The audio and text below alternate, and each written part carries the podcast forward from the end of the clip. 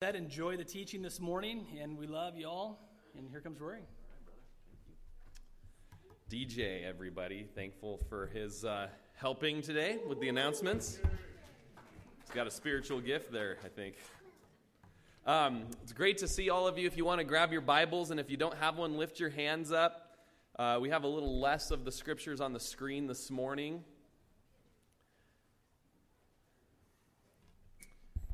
And uh,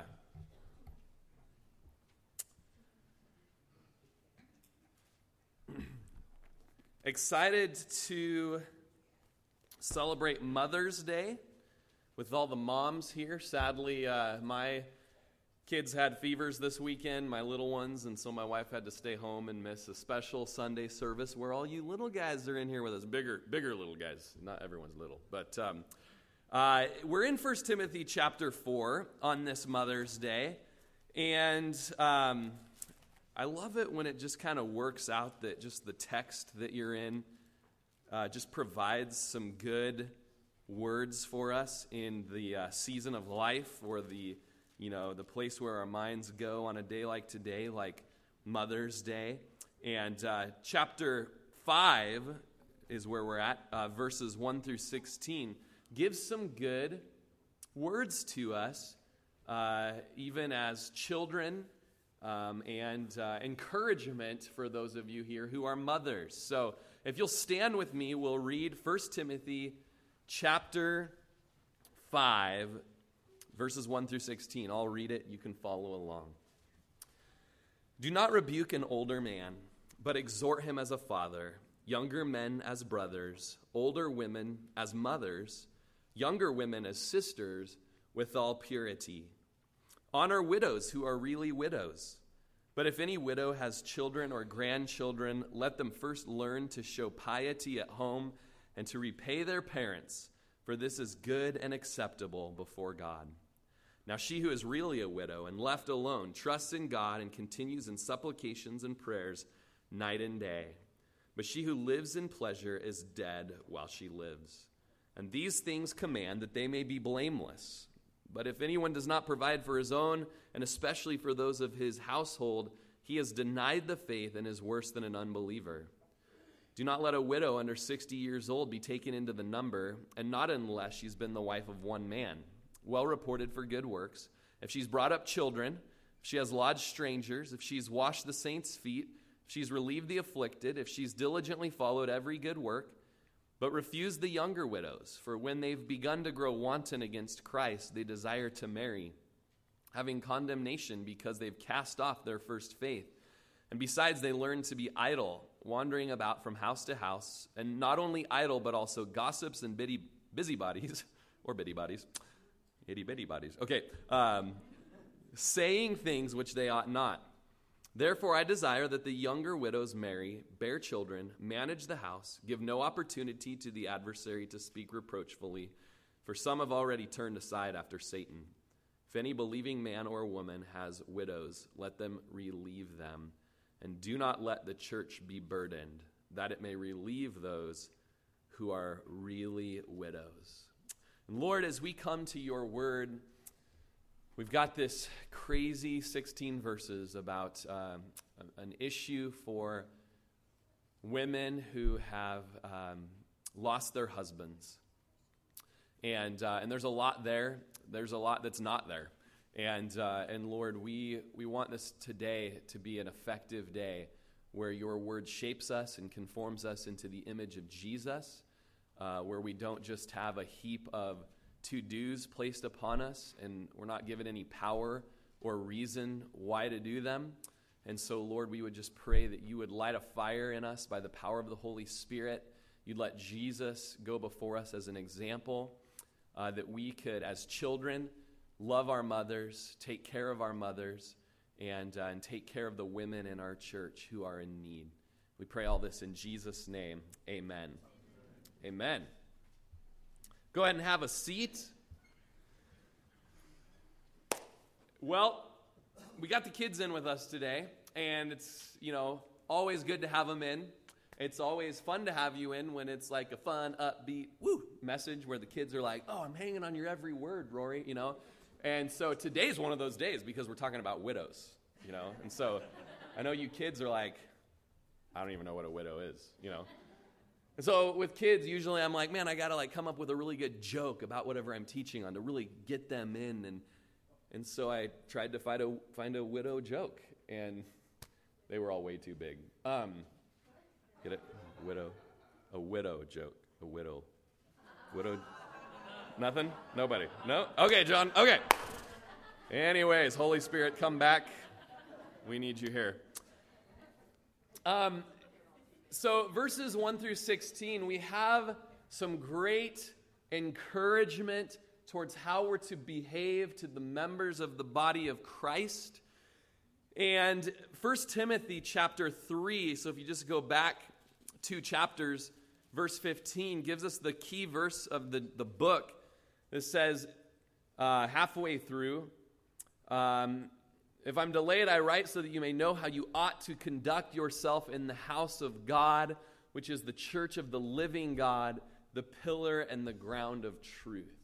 So this all just is, is together with everything from chapter 1 and where he's uh, Paul is exhorting Timothy to watch out for those men that are leading and teaching false doctrine and people who are going astray and giving place for idle talk. Uh, everything uh, in chapter 2 about you know God our Savior who desires all men to be saved and to come to the knowledge of the truth. And, uh, and because he's such a Savior God, he desires um, you know men to behave properly in the church, worshiping and praying with uh, holy hands lifted up without wrath and doubting. He desires, because God is Savior and the whole world needs to know about Him, that women would adorn themselves with propriety and moderation, uh, that they would adorn themselves with good works as it's fitting for women professing godliness, because God is the Savior and desires all men everywhere to be saved and come to the knowledge of the truth. Uh, you know, uh, there's structure to the leadership of the church and the gender roles within the church, and that it's God's desire that men rise up and be leaders within the church. And because God is a Savior who desires everyone to be saved and come to the knowledge of the truth, those men ought to be qualified men of character and function whether it's the elder and the pastoral office or the deacon office, uh, because God is Savior and desires all men to come to the knowledge of the truth. Uh, he teaches us how we ought to conduct ourselves in the household of God because we are the pillar of, of God in this world. We are the pillar and ground of the truth in this world. We show people who God is, and we preach the gospel that He is a God of love and reconciliation and mercy and justice and judgment and wrath towards sinners but he desires men to repent. And, and so there's just this theme that goes through, you know, because God is a God of Savior. He wants us to watch out for those who are falling away from the faith. He wants leaders to develop great characteristics as we looked last week through uh, the rest of chapter uh, 4. As well in chapter 4, we see again that God is the Savior. Um, And, uh, and that takes us into chapter 5, where, you know, this God, the Savior, that, that is a God of truth, He's a God of holiness. Um, he desires within the church people to be treated a certain way. This, this exhortation towards older men, older women, brothers, sisters, or widows isn't separate from the first uh, four chapters of the book, nor is it separated from the last chapter of the book. It all ties together. And so uh, we have just this great encouragement uh, for um, behavior towards older men. Look in verse 1. Do not rebuke an older man. Uh, that speaks of a sharp rebuke towards him or speaking harshly toward him. Uh, there's like a severe censorship towards the older men. And so, Paul, this uh, rather Timothy, this young pastor, has just said, Man, just watch how you speak towards the older men in the congregation. Uh, not only the elders in the church, but also the older guys. And so, uh, as Hughes says, rather than having a, a tongue that lashes out, there must be filial discomfort in rebuking an older man. And he says, Imagine yourself having to rebuke your father and the natural humility and trepidation that would engulf you, and you've got the idea. I don't know if you've ever had to rebuke your father, but you know, you would just go in with, with hum- hopefully, you would go in with humility and love and gentleness and, and much more of an exhortation than a sharp rebuke or rebuke or speaking harshly uh, to this gentleman. There ought to be affection and respect uh, when we're correcting older men. And then younger men, still affection and respect. We would speak to them as brothers. We would give honor to whom honor is due. Whether it's the older folks, and we would be clothed with humility when we speak to the younger folks. Look at verse 2. Older women as mothers. And so the older women, you know, there's times when older women need correction spoken into their life.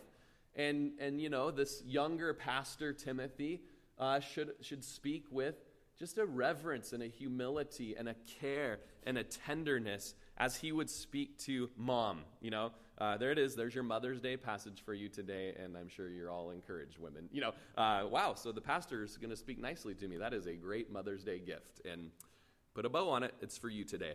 Um, but uh, we have just this care for the older women that they would be treated as mothers and but also for the younger women they would be treated as sisters as fellow believers just like the brothers fellow believers but notice with this, these younger women it's to be with all purity so the relationship that a young pastor would have with the younger women encouraging a sister there should be all purity or one translation says absolute purity, or the Phillips translation says treat the younger women as sisters and no more. Nothing more than being a sister. Um, I had to crack up because, because, a memory came back to me. Back when I was a youth pastor, um, our middle school pastor was doing a camp. And he put together this hilarious camp rules video that we showed uh, to all the kids at the beginning of the camp. And so, you know, the camp rules are typically things like, you know, don't bring any guns with you, you know, and, you know, and, you know, they include things like uh, go to bed when it's time to go to bed and don't go down the water slide at night, you know, make sure people are there with you. And, and uh, also, like, hey, leave, leave the thought of developing any romance here at camp. Leave that at home, you know. So my buddy Tom did this video where um, he had the middle school kids act out in it and one girl's showing up to camp, you know, and she shows up to the table and they're like, Do you have any contraband? Do you have any this or this to turn over? And, and she's like, Well, I've got a few weapons on me, you know. And she just ends up, it's one of those hilarious comedy things where she's laying down all kinds of guns and throwing stars and ninja knives. And, you know, it's just this giant, you know, cachet of weaponry on the table as she's turning in, you know, her stuff for camp. Uh, and then the, the video goes on to uh, talk about camp romances. And uh, this, this kid, Caleb, shows up to camp, you know, and, and he's like, Oh, I'm, I'm so excited to uh, meet some of the ladies here at camp, you know. And, and uh, in comes uh, Sarah into the room, and that song, Sarah, you know, and, you know, everything's just like, you know, and, uh, and then all of a sudden, uh, you know, Sarah sets her purse down, and as she comes up, it's Caleb's sister, Bethany and uh, so, you know, just in the movie with this, you know, as you just, here she comes, and, and he's like, what? You know, oh, no, no, no. And she's like, you know, and, uh, oh, it's my sister Bethany. Oh, blah, blah, blah, you know. And uh, really, it's, it's a great perspective to have as we walk in relationship with one another that if it isn't our wife, then it's our sister, and we ought to think with all purity uh, towards these younger women. And so uh, then we get into verse 3 um, and we get into this passage about uh, the care for the widows. And I, I just titled today's message, Prepare to Care. Prepare to Care. And, and really, it's for you kids. You know, it's for the Sorens in the room, and it's for the Russells, and especially the Russell in the room, because he needs to prepare to care for me and my wife. Um, but all the kids in here, especially, but also those of us that we've got uh, mothers and fathers and grandparents that are getting older, there's a great exhortation to us uh, to prepare to care. And verse 3 starts out with honor widows who are really widows. And I don't know how many of you have read through the Old Testament, but even in your first read through, as you're a new Christian, something that you regularly see is that God is a God who cares for the widows and he cares for the fatherless. And that comes up time and time again as you're reading the Old Testament, as you're reading the New Testament. That's part of the loving, gracious, merciful, compassionate character of God that he cares for the widows. He understands. He like has a sympathy for men and women who lose the love of their life. He understands that that's a tragedy, that that's tragic, that that is hard on a heart. And I love that about the Lord. I love that in his holiness, I love that in just who he is, in just absolute perfection and beauty, I love that he cares for the outcasts, and he cares for the hurting, and he cares for the broken, and he cares for the widows. And he cares for the orphans, especially the widows and the orphans. Those are those that, that they just, they often can't repay kindness. They often are just in a place where they are in desperation. They are in need of someone to love and to take care of them. And so in Exodus 22, in Deuteronomy chapter 10, you know, the Lord speaks about hey, if there's a widow among you, you better take care of her because I will find out if you don't. I will find out if you speak reproachfully about this widow. I will find out if you neglect this widow. Uh, you know, and, and I, I hear things. I, I know how to hear things. I'm God. Don't know if you know, but I know how you're treating these widows. And this went into the New Testament church in Acts chapter 6. You see that there was kind of a soup kitchen or a meals ministry that was for the widows. And the Hellenistic, Greek speaking widows there in Jerusalem began to feel neglected in the daily distribution of the food. And so a complaint arose among them, and rightly so. There was neglect happening.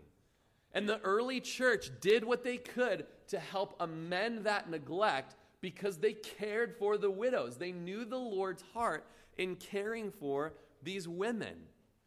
They cared because they knew that their expression towards the women was a direct expression of their relationship with God. In fact, James tells us in James chapter 1 verse 27 that the most pure and undefiled form of religion before God and men is this that you take care or or um, uh, how's it say? Is to visit the orphans and the widows in their trouble and to keep oneself unspotted uh, from the world. And so, before the Lord and before men who are out there in the community observing your religion, one of the best ways to just show a genuine religion, a good form of religion, a religion that, that speaks of a changed heart inside that moves itself outwards in beautiful actions towards God and men, one of the most tangible expressions is how are you caring for those in our society that cannot care for themselves? And so the church made a big deal about taking care of the widows because they knew it meant and it showed the world that they had a care for the Lord. Now, as we get into this section, it's not for us in 2018 Prineville just this verbatim manual that we can just take and deal with today um, and, and learn how to deal with our widows just from this because there were different things going on back there and the times have changed. Uh, there are some good principles for us, but there's also historical things that Paul was actually dealing with there in Ephesus. And so uh, there's some good things for us and that we're going to glean today, even on this Mother's Day. And then there's things that we get and gather Paul's addressing in the letter to what was going on then. And so the first thing is honor widows who are really widows, or they're wee wee wee wee widows, right? Um, it's been said a widow in need is a widow indeed. And that's uh, truly what Paul is getting across here. You might underline in your text, really widows. That phrase is used three times in this 16 verses. They are truly widows. Was there an issue with false widows? Um, apparently. apparently there were either gals that were faking their widowhood or they were um, they were not in a place where they were in absolute need or we're going to get into later on in our section uh, there was a behavior about these women that was not a real godly widow that, uh, that Paul would be referring to here. So, uh, honor widows who are really widows. Set a price on these widows. Uh, simply being a widow did not qualify a woman for support. Uh, there was to be this true qualification for widow. I don't know, is widowhood the way to? Widowhood, widowing, widower, I don't know. But um, it's interesting because I live in a time right now where up on Yellow Pine Street, uh, last winter, my neighbor Ken on my left, uh, his wife passed away. And uh, so it was during the big storm last winter, and the Lord just moved on my heart to just take care of all the snow in Ken's driveway and to just serve him and love on him. You know, he's 90 years old. He's dealing with the loss of his wife. He's got family there that have come to, you know, say goodbye and help take care of the affairs of the family. And, and just, man, how can I just love and show honor to this widower? And then uh, within the year, two houses up on my right, uh, Jim passed away, 90 years old. And again, you know, big driveway, uh, needs plowed, and just, I'd just go and I'd love on Kay and I'd just speak encouragement to her and love on her and share the gospel. And, and, uh, and then, just as you know, a couple weeks ago, right next door to me, my friend Buddy passed away. And so now Dartha is next door, and she's a, so I'm in this situation where uh, you know uh, one Ken has moved away, but I've got two widows living right next door to me, and I just keep my eye on them, and I just what do they need, and how can they be loved on, and run up the you know I see them out taking their trash can out, and just run out and love on them, and so you know that's a great thing. It's not exactly what Paul's talking about here, but you know, doesn't your heart just stir for compassion to those women that have lost their husbands and they're just going through sorrowful times, and of course the men uh, as well that have lost their wives. But, but uh, you know, we see this. We're going to see more what Paul meant about really a widow here. Um, but uh, a widow in need is a widow indeed. And let's look at verse 4. But if any widow has children or grandchildren, let them first learn to show piety at home and to repay their parents, for this is good and acceptable before God. So, the second thing we see is that if our Christianity doesn't work at home, then it doesn't work at all. As Christians, we're to be serving and loving those in our, in our home, laying down our life for them. It's there in the day and the night, in the good times and the bad times, that we're walking in the Spirit, that we're applying the gospel to our situations in life and we're serving and laying down our lives for our family. And as that is happening at home, which is where integrity and character are, are just shown in its purest form, then it can go out from our home uh, to the rest of the world. And so, if uh, and I, I believe that this is especially this, and in a couple verses, this is just a word for all the children in the room. You know, on this Mother's Day, having you in here it's, it's for you, for you fifth graders and fourth graders, you junior hires. And then, of course, man, we're, we're dealing with it in our age now, many of us in our middle age, and, and what we're looking forward to. And of course, there's many of you here that you're on the other end of it. You are the widow, or you're those that are preparing for what being a widow might look like. And so, this is a really good word for us. This is where just this prepare to care comes in for us. And it's this if any widow has children, or grandchildren. Let them first learn to show piety and repay their parents. So, uh, you know, we've got these, these women who they're at the end of their life. They've gone through those life situations where young in their life, they got married and they didn't have any money when they got married, you know.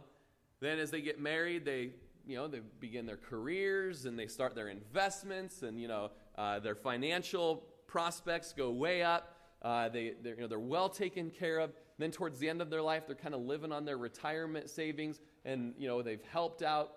And just by the end, you know, it just kind of goes back down, you know, and they're in need and they're needing care. And what do you do at that time in your life? Well, the beautiful thing is, is that God has you covered. If you have children, and also if you have grandchildren, So I was thinking about this as I was studying this this week. And um, man, honestly, uh, I was 19 years old when my dad died. And so I had a widow for a mother since I was 19 years old. I've had a widow for a mother. She's never remarried. She's been in love with my father uh, for the last 17 years since he's died. She just loves my dad. She just still, just there's no one that could ever take his place. There's, you know, no other man out there that I just even want to spend time. You know, it's just, I, I've had my man, you know, and now I've got Jesus. And, but since I was 19 years old, and my sister was 15 when my dad died. And so you might all think, all of you young ones, that, you know, man, this is like the, this is, boy, this is a great Mother's Day message, you know, really. I don't even know any widows. I don't even know what, you know.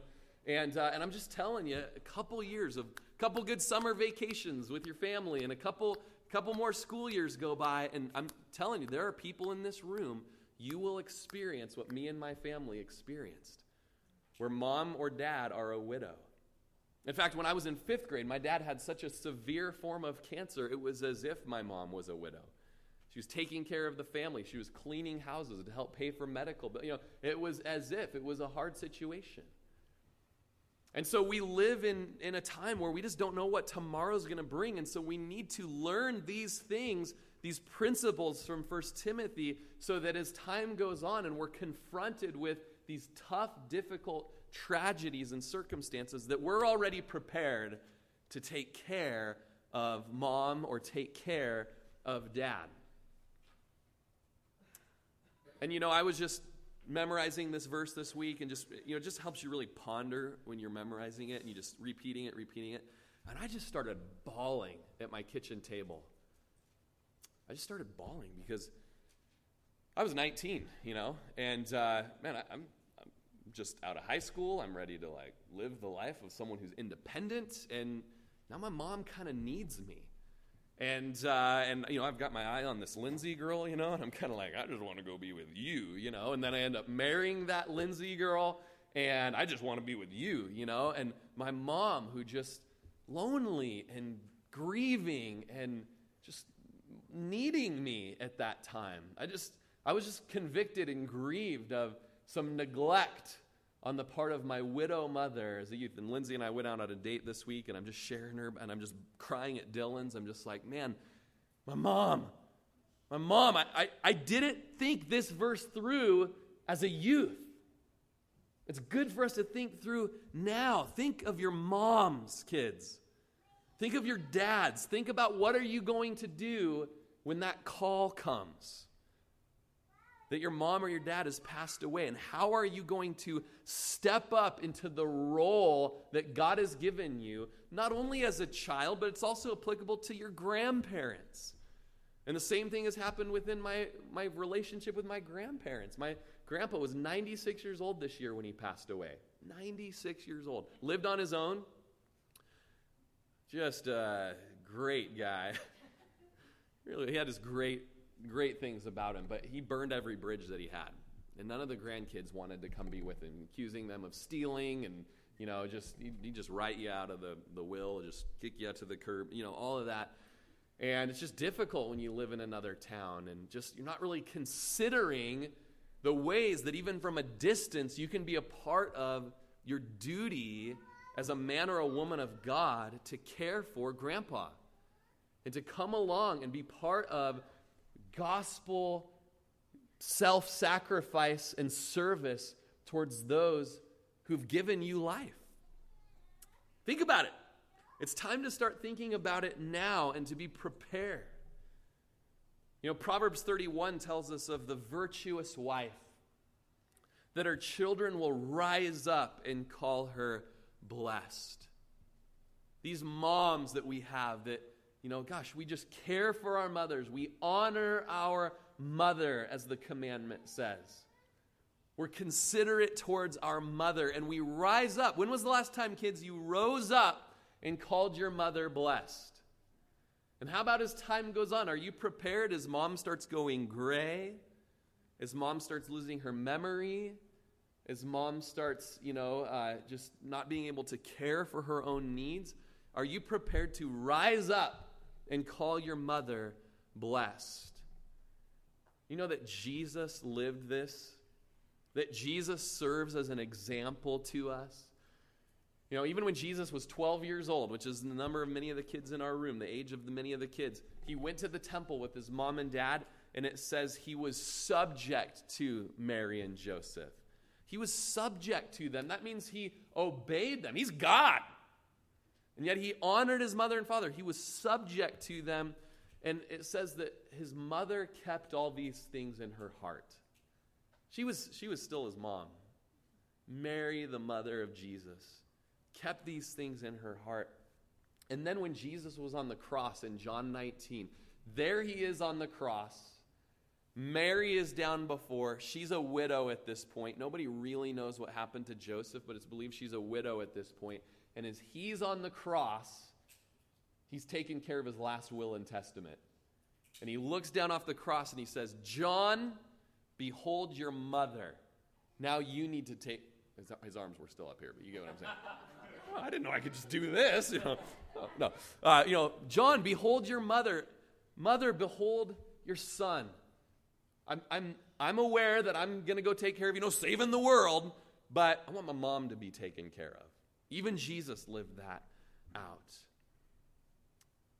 When a little girl is taken care of by her mom, she lays her head down on her pillow at night and she can sleep easily because she knows that mom's going to be there in the morning and she's going to take care of her every need the next day.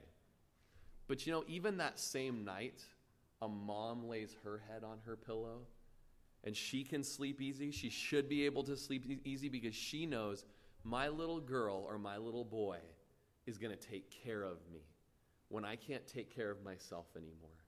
And Jesus even said to Peter, and it was kind of prophetic of just every one of our lives, you know, when you were little, people put your diaper on and wrapped you up and carried you where you didn't know you were going to go. And of course, it spoke of Peter's death. But he says, even when you're older, people are going to wrap you up and carry you where you don't want to go. And it's just kind of a picture of, well, everybody. That, that is everybody. That's kind of how we end this thing. And so, why would we do this for our parents, kids? Well, the verse continues that this is good and acceptable before God. Why? Why would we do this? Why, you know, why does it matter? Because God, our Creator, who has creator rights over us and knows how everything ought to operate to just work in synergy and beauty and bring glory to Him. It, this is good, guys. It's good to be thinking about how you're going to take care of grandma, grandpa, mom, and dad. This is good and acceptable before God. As Ephesians 6 1 says, when you honor your mother in this way, it's the first commandment with promise that it may be well with you and you may live long on the earth. Now let's move on in verse 5, 1 Timothy 5 5. Now she who is really a widow, so again, we have that word, that phrase again, really a widow, and left alone, trusts in God and continues in supplications and prayers night and day. So we have this, she who's really a widow. Uh, she's left alone. She's without relatives. Um, the language speaks of, like, literally, she's left entirely alone. She, she's an orphan who's grown up. She's got no way to uh, receive help from anyone but God. She's got no money. She's got no provision and she really just trusts in the Lord. And the language says that she just goes to prayer. I've got no one and nothing but you, Lord. And so I continue in supplications and prayers. I continue night and day in that. I'm quoting from the Sermon on the Mount that, Lord, you take care of the birds of the sky and the flowers of the field. And here I am. I've got no one but you to take care of me, Lord. That's, that's a real widow. A real widow who's got nothing and nobody but the Lord. She's, she's the widow that we read of in Luke 2:36, a widow named Anna in the Christmas story. This Anna was a prophetess, the daughter of Phanuel of the tribe of Asher. It says she was of a great age and had lived with a husband 7 years from her virginity. And this woman was a woman was a widow of about 84 years who did not depart from the temple but served God with fastings and prayers night and day. And coming in that instant, she gave thanks to the Lord and spoke of him to all those who looked for redemption in Jerusalem. And so, you know, this, this real widow, Anna is a great example of that. She, she was widowed, really very young, and she just, like similar to my mother, never remarried and just went towards prayer and serving the Lord in the temple um, night and day. And she began to pray night and day. She cried out to the Lord.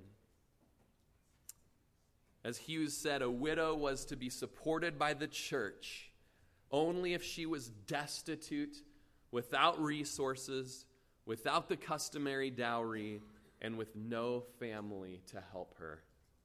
Verse 6 But she who lives in pleasure is dead while she lives. So you kind of have real widows. So this widow, I've got nothing, nobody but the Lord. I'm just going, I'm trusting the Lord.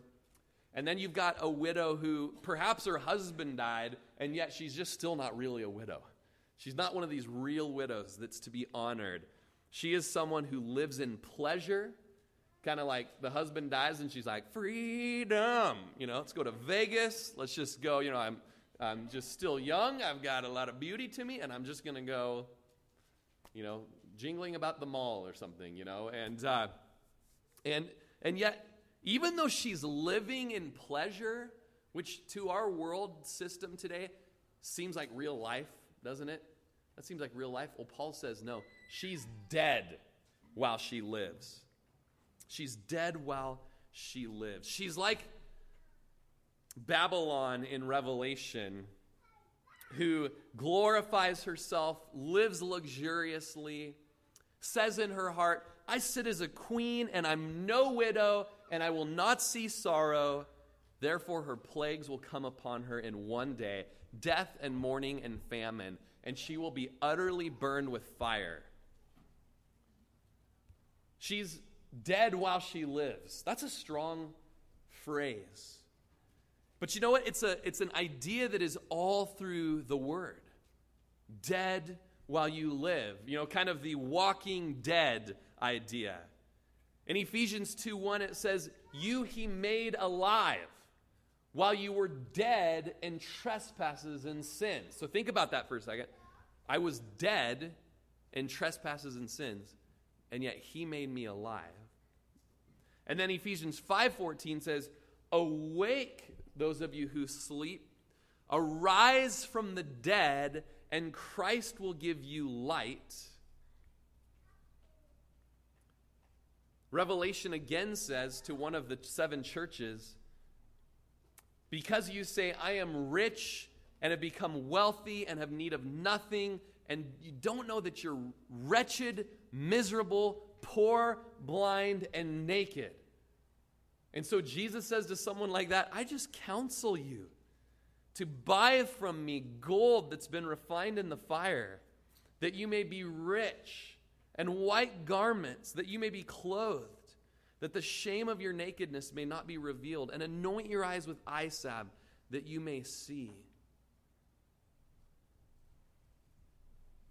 You know, many of us, and even in this room, you think that you're alive, but you're really dead. You're living for your pleasures, or you're living thinking that life comes from someone that is not Jesus. Life comes from something that is not Jesus. But Paul tells us that there's a definite distinction between just existing and having actual life. Otherwise, why would he say, I came that you might believe in me, and that by believing in me, you might have life? Or in John 3 3, Jesus answered and said, Most assuredly I say to you, unless one is born again, he cannot see the kingdom of God. So someone can be in existence and still be dead, spiritually dead, as Ephesians says. Existing but dead. Kind of in this, you know, weird twilight type stage. Spiritually dead. Needing to be born again by the Spirit so that they can truly have life. And Jesus says, and that life is in me. And just as I was studying and reading this week thinking of this text,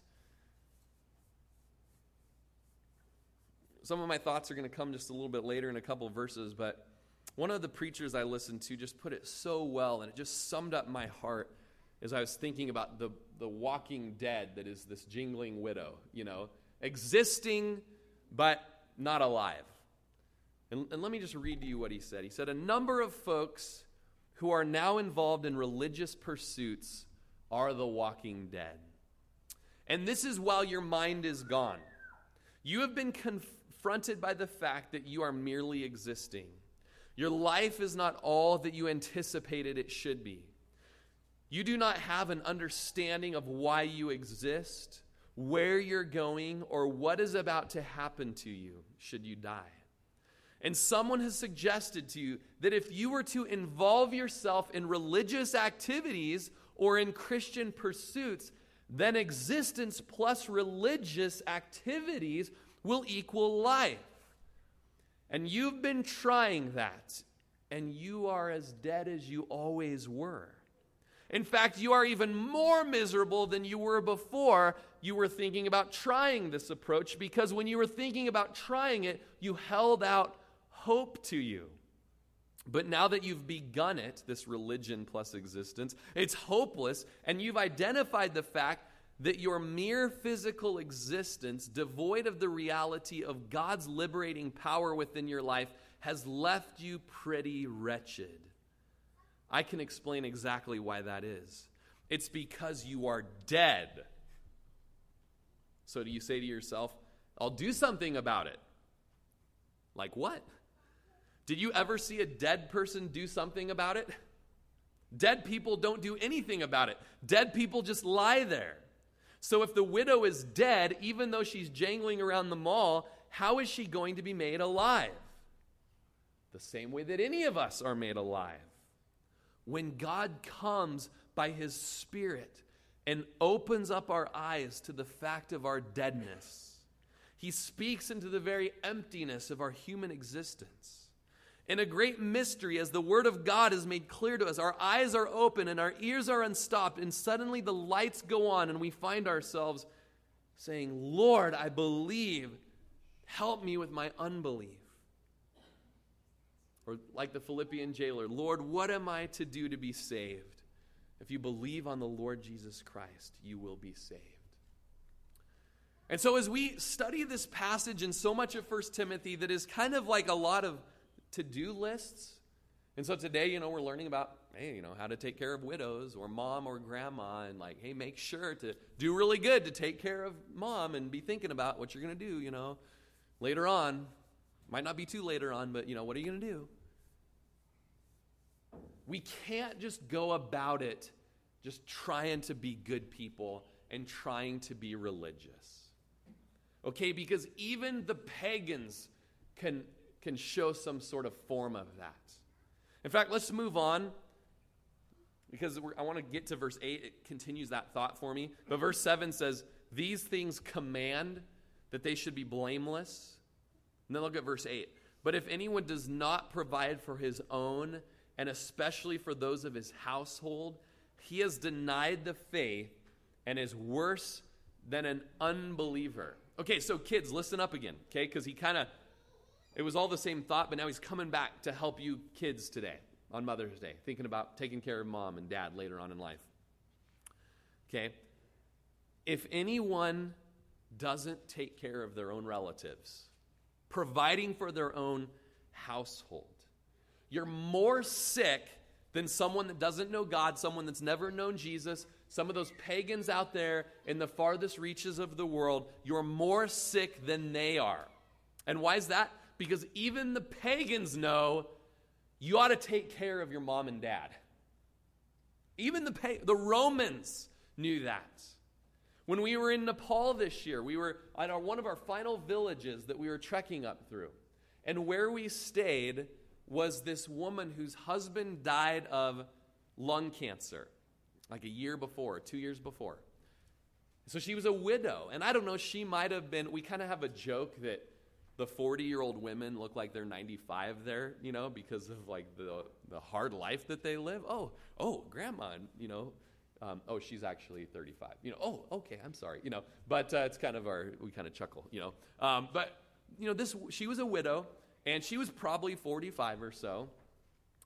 And she's there in her guest house taking care of her husband's mom, who's a widow. And I think she was like 82 or something. And then over here on this bed in the kitchen is her mom. This is little white haired, just cozied up with Nepali quilts, like up to here, you know, like on Charlie and the Chocolate Factory, you know, you got grandpa there, like in his bed, you know. Um, and so we go into this guest house and we've got a widow taking care of a widow. Oh, and by the way, she's also taking care of a widow. And she's Tibetan Buddhist. They know to take care of their parents and grandparents. The Romans do, the Mormons do, the Muslims do, the Jehovah's Witnesses do. They do it. So if you're not doing it, man, you're worse than they are. You're not a Christian. All right? There's no evidence in your life of the Spirit when even those who don't have the Spirit are taking care of their loved ones. Of course, there's application for men who are not providing for their children, not providing for their wives, they're lazy, they're boys trapped in men's bodies. They're playing video games all day and watching TV all day and playing with their toys and they're out living their man dream. And you've got kids that are going to hell because you're not providing for their spiritual needs. And you got kids that are going hungry and they're sick because you're not caring for their spiritual needs. You're worse than an unbeliever. And you call yourself a Christian. But the thing is, what I'm telling you today isn't just, okay, then just go ahead and kind of slap on your back like a religious lifestyle that now all of a sudden is going to go ahead and start taking care of mom and start taking care of dad because that's what religious people do. I'd be dead man walking. You need to have an internal combustion of the Holy Spirit of God within that makes this dead man come alive. You know, and you start living out this life of godliness in so many ways that the scriptures tell us to because you're a new creation in Christ. You're a new man, you're a new woman. And the Holy Spirit in you, through His Word and through His conviction, tells you you need to start taking care of your mom. I'm just thinking, my mother's birthday was yesterday. It always falls on Mother's Day weekend. Sometimes it's on Mother's Day, sometimes it's the day before. And uh, and I just called her, you know, and she's at the beach, and we were going to try to make it over there for that. And, and I'm just looking at her, and I'm just like, man, I can just, I just sense that, you know, as the time starts going on, like we're going to really need to be much more intentional about the care for mom. And it's just so neat because we see it in our church, don't we? We know it's happening in our church, and we know it's neglected in our church. Just visiting a friend in Portland this week who uh, bought a beautiful farm outside of Boring, Oregon and uh, his mom and dad are getting older, and so he they built a another house on the back of like full on. It's not a mother-in-law's quarters. It's like a whole in-laws quarters. They built a house on the back of their house so they can be planning to take care of mom and dad. And then my wife's grandmother is a widow, and she's beginning to have, uh, you know, what do you call it when you forget things? I don't know. You forget things. Alzheimer's, you know, or I was going to say incompetence or incontinence. That's not it, though. It's dementia.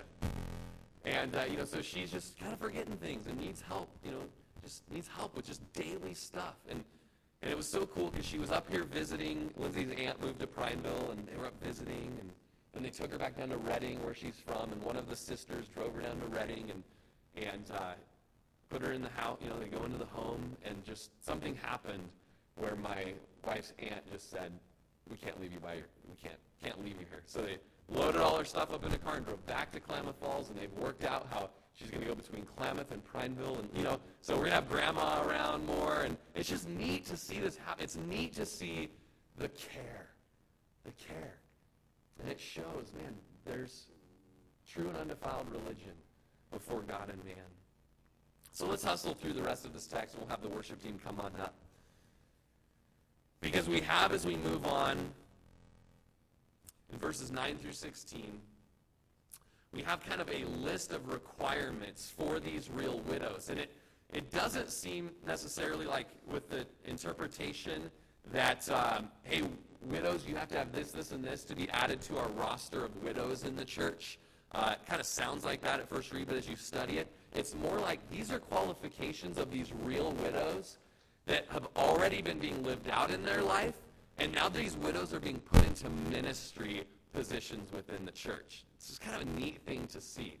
And so we'll kind of hustle through this text, and we see these requirements for these widows based on their maturity, their fidelity, and their charity. And this is all included or excluded by either their age or their attitude or their appetite. So do not let a widow under 60 years old be taken into the number, and not unless she's been the wife of one man. So, you know, obviously, like my mother, who's 47 when she became a widow, you know, a wooden application of this text be like, You're on your own, lady? You know, no, there was something going on that Paul's addressing, he's working with, and of course, there are immediate needs for widows who are younger, right? Um, but there's a bigger thought that's being uh, spoken of here.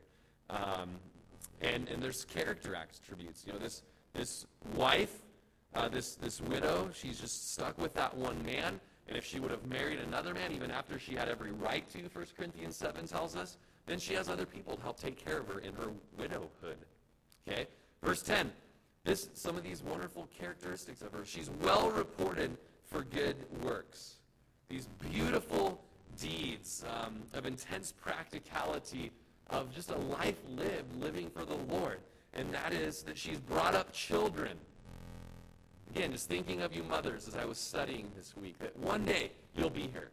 One day you'll be this widow spoken of here. Brought up children. We all know what that entails, don't we? I mean, that is a selfless life of service. Bringing up children. It's not just having children, it's bringing up children. Okay? Um, bringing up children, lodging strangers. Man, you read the New Testament and, you read the Old Testament, you read about the widow of Zarephath and how she took care of Elijah. You know, that, man, these, these women just taking care and being service. It's going to be natural for these servants to be placed into a ministry of service within the church, taking care of strangers, being given to hospitality. She's washing the saints' feet. She's relieving the afflicted.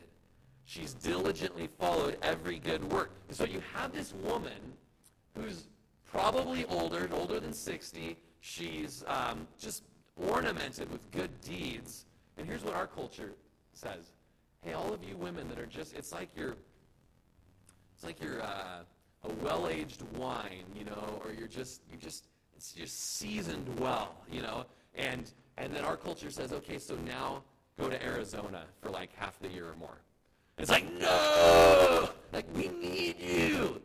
You're useful to us. You are primed for minute. No, don't go live for yourself.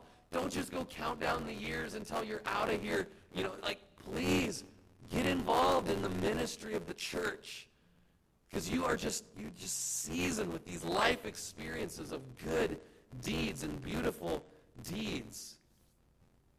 It goes on to say, but refuse the younger widows, for when they've begun to grow wanton against Christ, they desire to marry, having condemnation because they, they've cast off their first faith. So he's really dealing with something that was happening in Ephesus. You know, you'd have a, a woman come in, and she's you know, 42, and she's a widow, and she's just like, I just want to dedicate the rest of my life to serving Jesus here in the church. And she sits back there, and she's like, I'm going to go to every service that we've got at this church. And, and then pretty soon, you know, uh, another possible young widow man walks in and he's over there on that side of the church and she's going, you know, you know, I guess biblically I could get married and wonder how tall he is, you know, and oh maybe I'll just go introduce myself and then oh and, and so there perhaps in many of the things I read was that, you know, that, that she made some big commitment and in Ephesus when you make that commitment but then you back out of it so that you could even do something biblical like get married again, it, it's just it's just not good. So um, happy Mother's Day to all of you for that. Yes. If you're not really ready to be one of these seasoned saint widow women's ministry ladies, Then, verse 13, you learn to be idle. You're wandering around from house to house. You're not only idle, but you're also a gossip and a busybody, saying things which ought not. You know, you're not in that maturity state to have that kind of ministry. So your ministry is going house to house, and then, you know, you're learning stuff in this house, and you're kind of like, well, I don't say a word, but over there at the, you know, at that house, blah blah, blah, blah, blah, and it's just not good. Uh, and then verse 14, therefore I desire that the younger widows marry just go ahead and just go and get married again and bear children and manage the house. Give no opportunity for the adversary to speak reproachfully. And the devil's already tried to get enough ammo to speak wickedly against the church and against the saints. So, and just don't try not to put yourself in a position where that's happening. For some have already turned after Satan. Man, it's like wicked widows. Okay, just full on going after Satan. If any believing man or woman has widows, let them relieve them.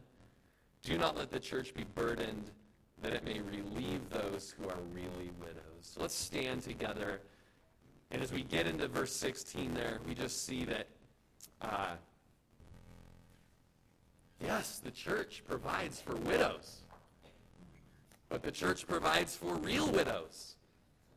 And if a widow has family that can help take care of their needs, the church ought not be burdened. It's kind of a severe word, right? Like, don't talk about widows like it's a burden on the church. And so there's other ways that God's ordained for these widows to be taken care of, and if she can't be taken care of,